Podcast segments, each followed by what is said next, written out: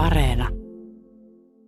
Mene siihen ladulle vaan, niin katsotaan miten tää sulta sujuu. Koska sä oot viimeksi hiihtänyt?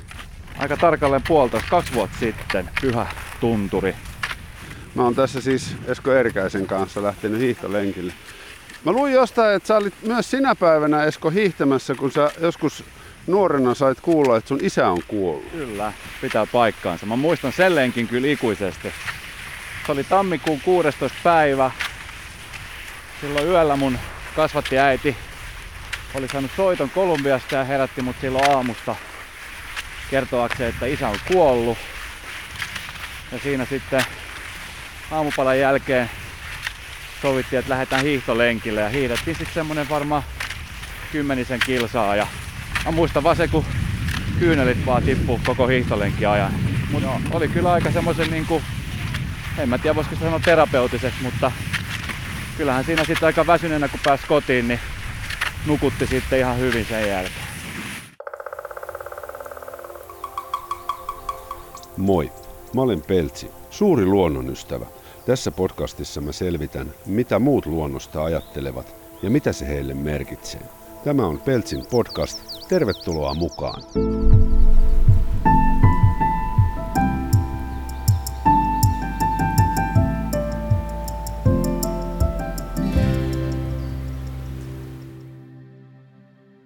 Ollaan siis paloheinässä ja täällähän on tota, maaliskuu on just alkanut ja on käsittämättömän lämmin. Aurinko paistaa ja tuolla kaivinkone tyhjentää golfkenttää lumesta, että kolopalloilijat pääsee mahdollisimman nopeasti. Joo, mutta nyt tässä on itse asiassa tämän talven ensimmäiset hiihtokilsat.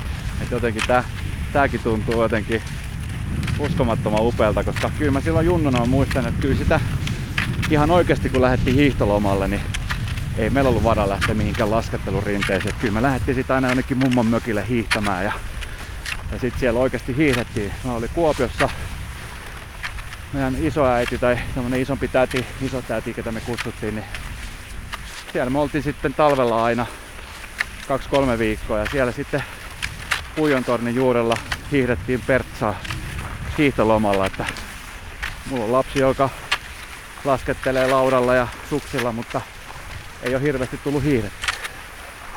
Kohta on, kun suhu iskee sellainen hiihtokärpäne, että sun lähipiiri on ihmeessä. Kyllä. Hiihtolenkkiin kuuluu aina munkki kaakao, niin nyt käydään tosta semmoset hakemassa. Paitsi sähän olit dietillä, niin sä saat höyrystettyä munkin. kukkakaalia. Mä otan sen munkin pelkästään. Mä otan sen kaakaon pois, siinä on liikaa sokeria. No minkälainen Esko se oli tuo hiihtolenkki? Se oli kiva. Se oli tota, aika kuumahan tuo oli nyt hiihtää. Mä olin vähän huonosti varustautunut. Mä olin siis untuva liivi päällä, niin se oli aika kuuma tuossa auringossa, mutta suksi luisti hyvin ja ne oli tosi hyvässä kunnossa nuo ladut. Niin, eli sä voisit kuvitella, että hiihto voisi olla sulle osa, osa niin kuin liikuntaa ja tämmöistä rentoutumista. No joo, kyllä mä niinku huomaan nyt mitä enemmän ikä tulee, että mä tykkään tehdä semmosia paljon semmosia niinku, esimerkiksi tosi pitkiä kävelylenkkejä. Viime kesänä mä hommasin semmoisen tosi makeen sähköpyörän. Mä teen sillä tosi pitkiä päivälenkkejä, mistä mä sain tosi paljon kuittia, että no sehän on helppo, kun on sähköpyörä, mutta että ihmisillä on semmoinen luulo, että kun sulla on sähköpyörä, että se on, kun laittaa sähköt päälle, niin se menee itsekseen, että eihän se sillä mene. Mutta kyllä tuosta hiihtämisestä niin kuin niin kuin, että ei ole mitään verenmaku suussa, niin kivahan tota vetää tuolla. Että, että sitten tietenkin, niin kuin, jos on hyvät sukset ja, ja sitten liukuu hyvin, niin tuohan on niin kuin, eihän tuossa kauan me vedettiin, vajaa tunti, niin kyllä mulla on paita ihan hiestmärkänä. Että, että onhan toi niin kuin, kivaa liikuntaa, joka ei sitten tunnu semmoiselta niin kuin, hirvittävältä kuntosalikyykkyharjoittelulta. Niin, sen keski-ikäisyyden huomaa nyt siitä, että säkin otit tämmöisen tota, ruisleivän, vaikka siinä oli niitä ihania herkullisia sokerilla läpeensä vuorattuja leivonnaisia. Niin, kyllä sit, se on vaan siis taivahan tosi, että kyllä niin kuin pitää katsoa, mitä suuhunsa laittaa. Et Mm. Tietenkin se on verijuttu, jos tietää, että pystyy vetämään tänään 25 kilsaa pertsaa, niin silloinhan voi vetää mitä vaan, mutta mulla on vähän semmoinen taipumus, että jos mä tiedän, että tänään ei ole mikään kova urheilusuorite tulossa, niin, niin kyllä mä sit kyllä mä sit katon aika lailla, että mitä mä syön. On vähän pakko.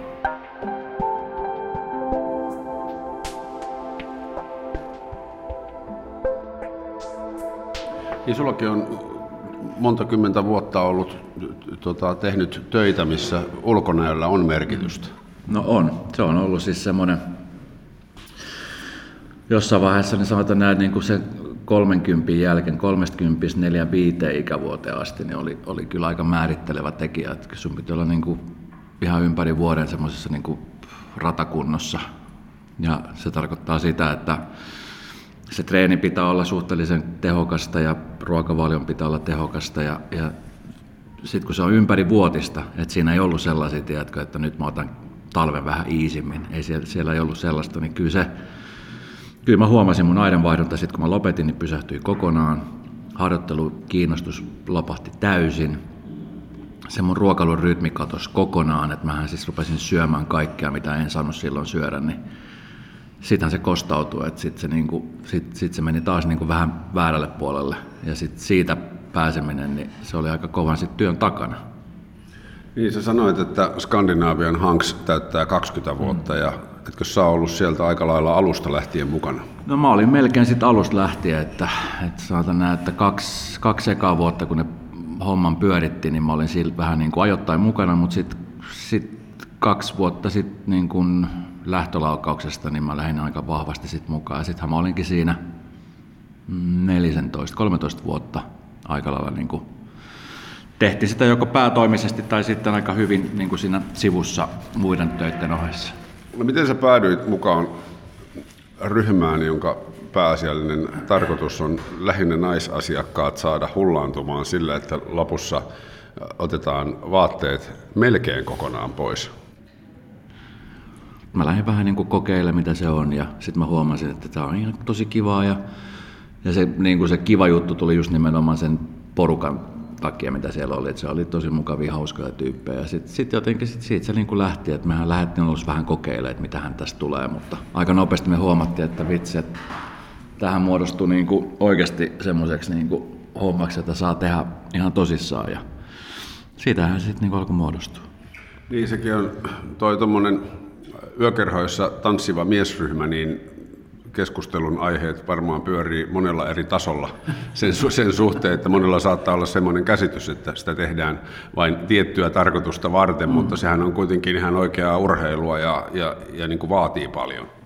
No joo, kyllähän se vaatii paljon. Että kyllähän sun pitää olla, jos sä kuunneltat vähän niin kuin sitä yleisöä ja itseäsikin, niin sun pitää olla ihan niin kuin oikeasti hyvässä kunnossa fyysisesti ja joo, se semmoinen niin kuin tunnin show, niin sehän on, niin kuin mä olin joskus aikoinaan jollain keikolla, meillä oli sykemittari, niin kyllä se, niin kuin, se on semmoinen tunnin body compact kautta aerobic tyyppinen niin kuin tunti. Et meilläkin oli niin kuin sen tunnin showssa niin 15 eri numeron sisällä ja mä laskin jossain vaiheessa parhaimmillaan, mä olin niin kuin sit 15 numerosta niin 10 vai 11 mukana. Ja siinä on sitten nopeat vaatevaihdokset ja sitten juostaan lavalle ja tanssitaan se kaksi-kolme minuuttia, sitten taas juostaan lavalta pois hakemaan uudet vaatteet ja taas tanssitaan, niin on siinä niin kuin sykkeet oli parhaimmillaan siinä 108, 190. Käy huippuurheilusta. No tota, sulla on Esko ollut aina aika kiireinen elämä, niin miten sä rentoudut? No kyllä nyt, nyt on oppinut ehkä sen puolen paremmin hallitsee. Et, et kyllä mä rentoudun ihan olemalla kotona. Mulla niin kuin, mä tykkään, mä viidän himassa, mä tykkään kuunnella esimerkiksi vaikka podcasteja, tai mä tykkään lukea elämänkertakirjoja. Ja sitten mä rentoudun sillä, että mä vien vaikka tytön tanssitreeneihin ja mä sitten lähden itse sillä aikaa kävelylenkille. Mä oon tehnyt siis tosi pitkiä, mä tykkään siis, jos tytöllä on vaikka puolentoista tunnin tanssitreenit, niin mä tiedän, että mä siinä kerkin kävellä semmoisen 10-15 kilsan helposti. Tuo on hyvä, koska mä oon ollut koko ajan sitä mieltä, että lasten treeniaika on vanhemmille täydellistä Kyllä. omaa aikaa nimenomaan liikunnan ja urheilun puolella. Kyllä, se on ihan siis täydellinen. Mä huoksasin sen silloin, joku tyttö harrasti tota, niin voimistelu kisiksellä ja sitten kun hän siellä kaksi tuntia veti kisiksellä, mä mietin, että mitä mä täällä siis kahviossa istuskelen turhaan, että kun tuolla on noita erilaisia koppeja, missä pystyy treenaamaan, niin sitten mä kävin aina treenaamaan siellä punttien kanssa tai sitten just lähdin kävelemään Töölölahden ympäri ja se oli ihan sitä parasta.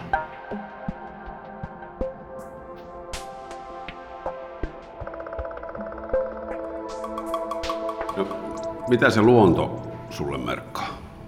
No luonto merkkaa mulle rauhoittumista. Kyllä mä niin kuin, Suomen luonto etenkin, niin se on, sehän herättää niin kuin tosi paljon kunnioitusta. Mulla on ollut siis lapsuudessa tosi paljon niin kuin semmoista niin kuin Suomeen luontoon liittyviä kohtaamisia, kun me aika usein siis kesälomat vietettiin just siellä mun sukulaisten mökillä Vehmersalmella siellä Kuopion lähellä ja, ja se oli niin kuin siis koko kesä oltiin siis mökillä. Et, et sit se luonto oli, oli niin kuin läsnä, että me uitiin siellä järvessä ja saunottiin järven rannalla ja mutta nyt, nyt mä olin sitten siellä Viidakossa jo aika pitkään, oltiin siellä Argentiinassa, niin siellä oli kas luonto osoitti aika hyvin sen mahtavuuden, mikä se on, että kyllä siellä niin oppi ehkä eri lailla myöskin arvostamaan sitä, että, että on villieläimiä siellä ympärillä, tosin kun täällä nyt Suomessa ei välttämättä ole käärmeitä tuohon tyyliin tai hämähäkkejä, mutta siellä oli, että No, minkälainen on sitten Kolumbian luonto? Sulla on siitäkin kokemusta. No se on aika monivivahteinen. Kolumbiassa on, Bogota on taitaa olla tälläkin hetkellä edelleen siis maailman korkeammalla sijaitseva pääkaupunki niin kuin merenpinnan yläpuolelta, niin siellä on vähän kylmempää, mutta sitten taas etelässä niin on, on savannia, missä kasvatetaan karjaa, niin siellä on ihan erilainen se luonto ja sitten on sitä viidakkoa. Et, et kyllä siellä niin kuin, se on aika lailla erinäköistä, kun, kun lähtisi vaikka tonne Pieliselle. Et, et, et siellä on niin kuin itikoita, hyttysiä, moskiittoja. Ja, mutta se, se on semmoinen vähän niin kuin taianomainen luonto siellä päin. Et, et onhan toki Suomessa, niin onhan Suomessa niin kauneimmillaan jossain talvella, kun sä oot täällä ulkona kävelemässä tuolla ulkoilemassa, niin onhan se nyt ihan superkaunista, eihän sellaista niin kuin ole missään. Ja se on, jos mä päivitän esimerkiksi vaikka someen kuvia talvisesta maisemista, niin siellä mun kolumbialaiset sukulaiset on ihan ihmeessä, että vitsi, että voiko tuommoista edes olla. Tota, mainitsit, että sä oot ollut viidakossa pitkään, sä olit siis Hirviniemen Akun ja Kataja Jannen luotsaamassa viihdeohjelmassa. Sä oot aika moinen yllytyshullu, lähet mukaan kaikkeen. No en mä nyt ihan kaikkea lähde mukaan. Että kyllä niin kuin, mä siis siihen selvyytiin pyydetty monta, monta, monta kertaa ja, ja mä en ole siis koskaan suostunut lähteä. Musta olisi ihan kiva lähteä kyllä siis testaa oikeasti tai ajatuksella silloin, että lähtee testaamaan, että miten sitä niin kuin itse pärjää tuommoisissa olosuhteissa, mutta jotenkin se formaatti ei ollut mulle semmoinen, mitenkään niin kuin, mä en nähnyt sitä kivaksi, että siellä pitää jotenkin niin kuin puukottaa ja pelata vähän niin kuin sitten kun tämä tuli tämä Olen julkis ohjelmaformaatti, mua kysyttiin, niin sitten mä mietin, että vitsi, että tämä on se, mitä siellä, että siellähän tehtiin ja te, niin kuin hulluja, vähän semmoisia pelkokerron tyyppisiä tehtäviä, mutta, mutta ehkä se, se ei ollut niin kuin se juttu, vaan nimenomaan se, että miten sitä selviää siellä luonnossa viidakon keskellä ilman mitään, niin kuin, että siellä, sä joudut oikeasti elää siellä viidakossa, niin tota se, se jotenkin kuulosti niin kiehtovalta, että mä ajattelin, että vitsi, että eihän tämmöisiä tilaisuuksia tuu mistään. Että et moni ihminen maksaisi tuhansia, että pääsisi kokemaan tuommoista. Mutta siellä siis piti olla tosi tarkkana, että sitten kun sä aamuyöllä heräsit vaikka pissalle, niin sitten piti katsoa fikkarilla, että mihin sä astut ja onko sulla joku eläin siellä mennyt jemmaan tai muuta. Et, et, et kyllä siellä, niin kun, ja sitten kun sä kävelit, niin sun piti katsoa eteen, että mihin sä astut. Ja, et, eihän ne eläimet tuu sun kimppuun, mutta mutta jos sä vaikka astut jonkun päälle, niin sitten ne puolustautuu, niin kaikki tämmöisiä piti aina varautua.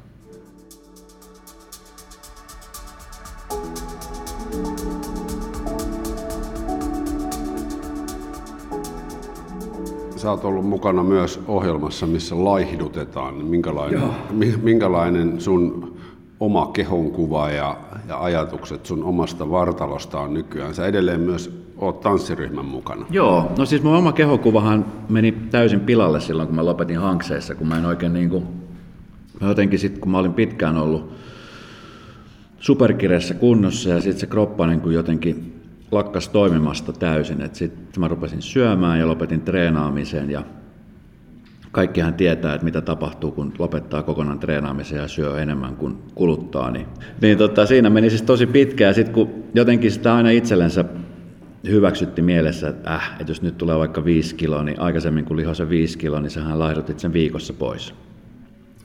Sitten kun tuli 10 kiloa, niin sitä mietti, että äh, tässä kuukaudessahan tuo laihtuu pois. Mutta sitten kun se aineenvaihdunta pysähtyy täysin, ja sitten sä rupesit tai halusit yrittää laihduttaa, mutta sitten kun se ainevaihdunta ei pelannut yhtään ja kroppa ei niin kuin toiminut samalla tavalla kuin aikaisemmin, niin sitten sit alkoi tulla vähän paniikki. Ja sitten sä jaksat sen viikon kaksi vetää semmoista niin kuin pedanttia linjaa, mutta sitten aika nopeasti ajattelit, että äh, en mä jaksa, ja sitten sä taas rapsähdit. Ja, että tavallaan ei ollut minkäännäköistä rytmiä enää, sä et päässyt enää siitä rytmistä kiinni. Ja sitten mulle silloin Maikkarista, Maikkarin tuottaja soitti mulle, että tämmöinen formaatti on tulossa, että me etsitään sinne myöskin muutama julkisuudesta tuttu ihminen, että, että halusit sä lähteä. Ja mähän sitten oli silleen, että mitä helvetti te mulle soitatte.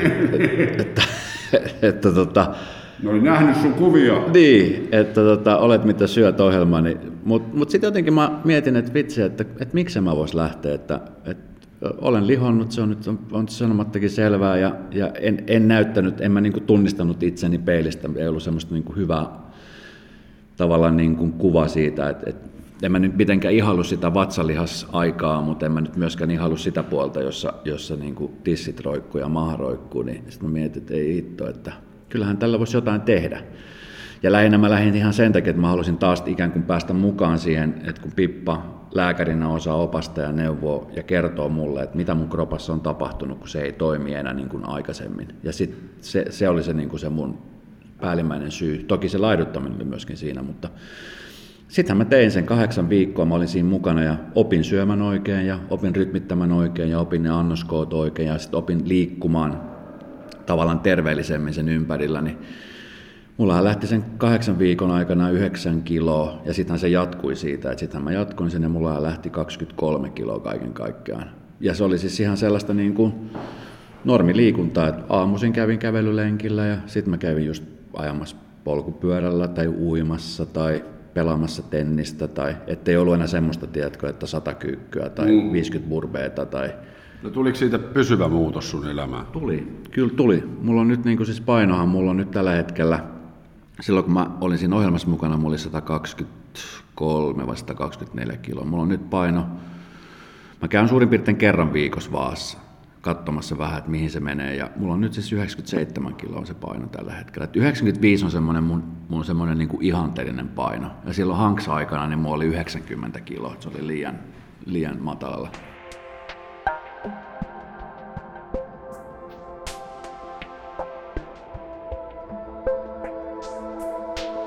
Mutta onko sulla ollut jäänyt positiiviset kuvat tavallaan sun elämässä siitä erinäköisestä kehonmuokkauksesta, kun aina kun puhutaan semmoisista harrastuksista tai semmoisesta työstä, joka vaatii tiettyä kehonmuokkausta, niin hyvin herkästi puhutaan negatiivisista asioista, koska syömishäiriöt ja, ja, ja erinäköinen kehoon liittyvä asia on myös herkkää ja siihen liittyy paljon riskejä, niin minkälainen sun niin kuin, kokonaiskuva tämmöisestä kaikesta on? No en mä kyllä kenellekään suosittelisi niin kuin sellaista elämäntyyliä, että niin kuin pidetään itsemme, niin kuin, tai rääkätään sitä kroppaa tavallaan niin kuin ääripäästä toiseen.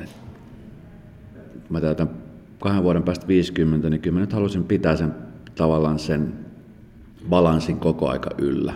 Ja, tota, ja mä oon nyt jos nyt voisi sanoa, niin aika lailla niin kuin raskannut tätä mun kroppaa parikymmentä vuotta. Mm. Et, et niin kuin eka sinne toisen ääripäähän, jossa niin kuin rasvat oli koko aika alle kymmenessä ja tota, koko aika kaikki kramppas ja, ja sitten taas toisen päähän, että se on niin kuin plus 20 kiloa painavampi. Niin, niin se on aika ääripää se semmoinen, niin. semmoinen täydelliseksi mielletty mieskeho.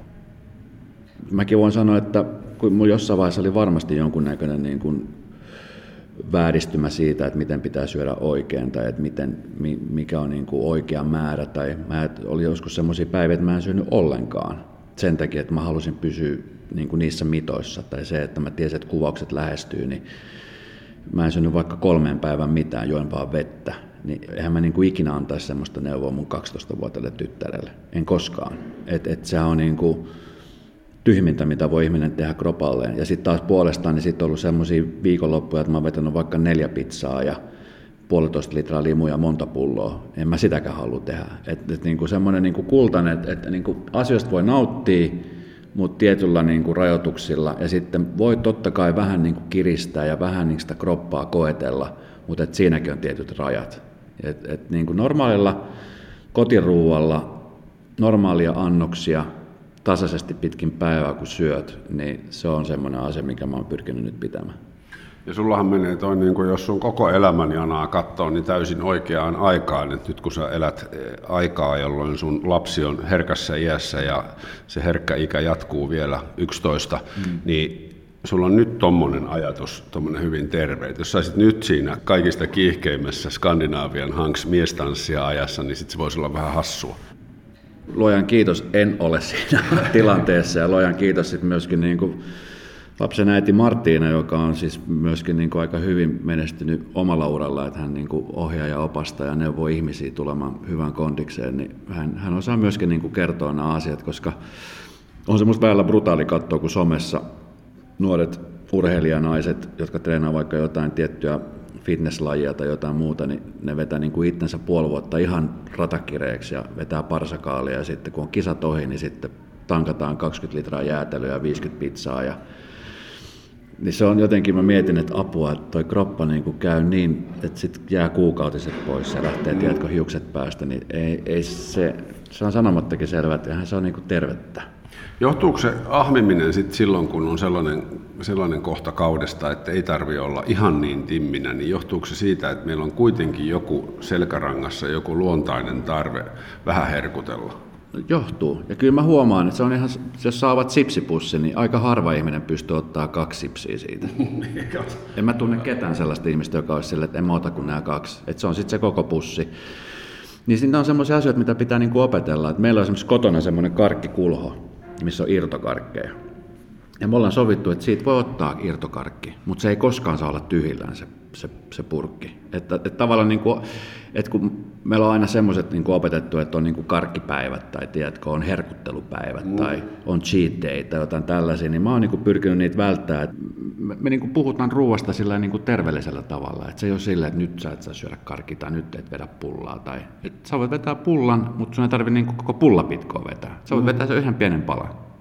Kaikessa kohtuus. Niin, ja se on semmoinen asia, mitä mä opin tuossa, niin kuin, no Pipan kautta mä opin sen, ja mä olin silloin 40, mitä mä olin, 45, 44-vuotias vanha, aika vanhana opin. Mutta sulla on ollut tota, hauska nuoruus. Kyllä, sitä ei kukaan vie multa pois. ei vie.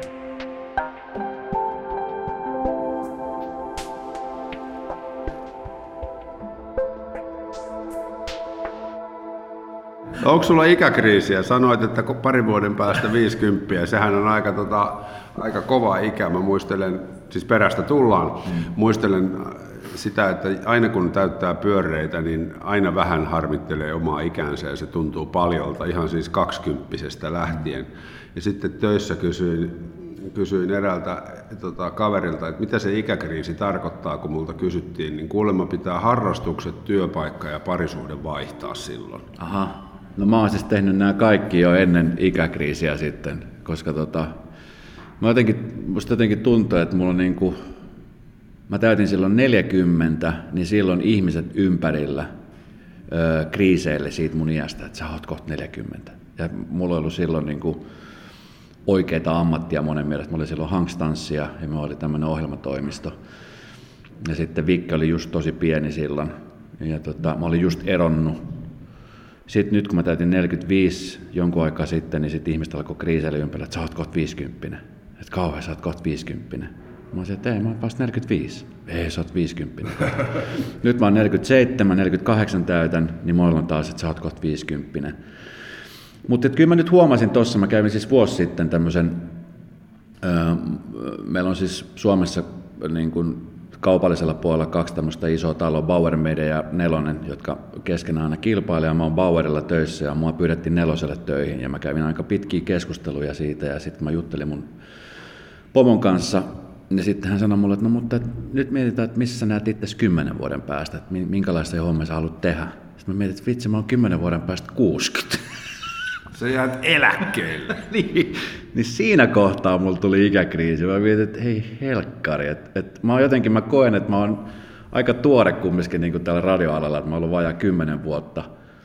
Ja, ja mä haluan kehittyä ja haluan tehdä paljon asioita. Mutta sitten mä tajusin, että kymmenen vuoden päästä mä oon jumalauta 60, joka tuntuu näin niin kuin tässä iässä vanhalta, mutta toki sitten voi olla, että 60 mä koen, että mä oon 40. Et tota, niin silloin mä rupesin vähän miettimään, että hittolainen, että mä oon kohti niin oikeasti eläkeijässä. Niin, mutta kun on sanottu, että 50 on uusi 30, ei kun 30 on uusi 50, niin sittenhän sä oot 60 niin kuin 40 ja voit tehdä niin. kaikkia asioita niin, niin kuin sä nytkin teet.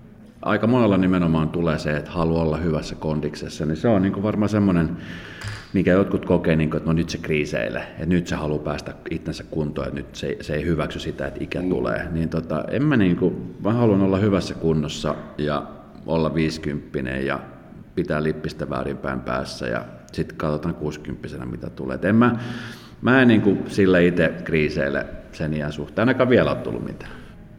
Ja sitten mä jotenkin niin kuin myöskin koen sen, että, että tässä nyt on niin kuin, no, aika suhteellisen värikästä elämää nähnyt, niin sitten katsotaan, että sitten sit 50 jälkeen niin rauhoittuuko sitä vai sitten jatkuuko se sitten niin kuin tällaisena, että, että kun tässä nyt kumminkin mä koen, että niin kuin 30, ei kun 40 ja 50 välillä on tapahtunut paljon semmoisia hyviä asioita, mitkä niin kuin on, on tuonut mut tähän pisteeseen, niin, niin en mä nyt ainakaan vielä osaa kriiseillä. Mä väitän, että kun vetää hamaan tappiin asti, niin hyvä tulee. No, tällä ajatuksella mäkin menen.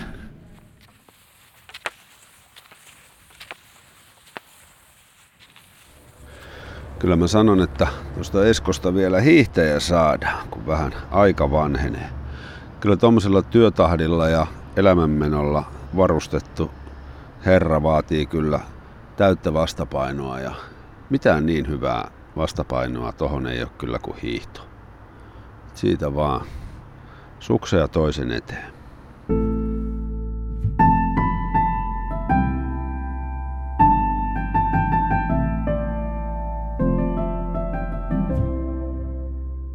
Mä olen Peltolan Mikko. Ja jos haluat varmistaa, että saat ensimmäisenä tiedon, kun Peltsin podcastin uusi jakso ilmestyy, niin se tapahtuu kirjautumalla Yle Areenaan ja lisäämällä ohjelma suosikkeihin.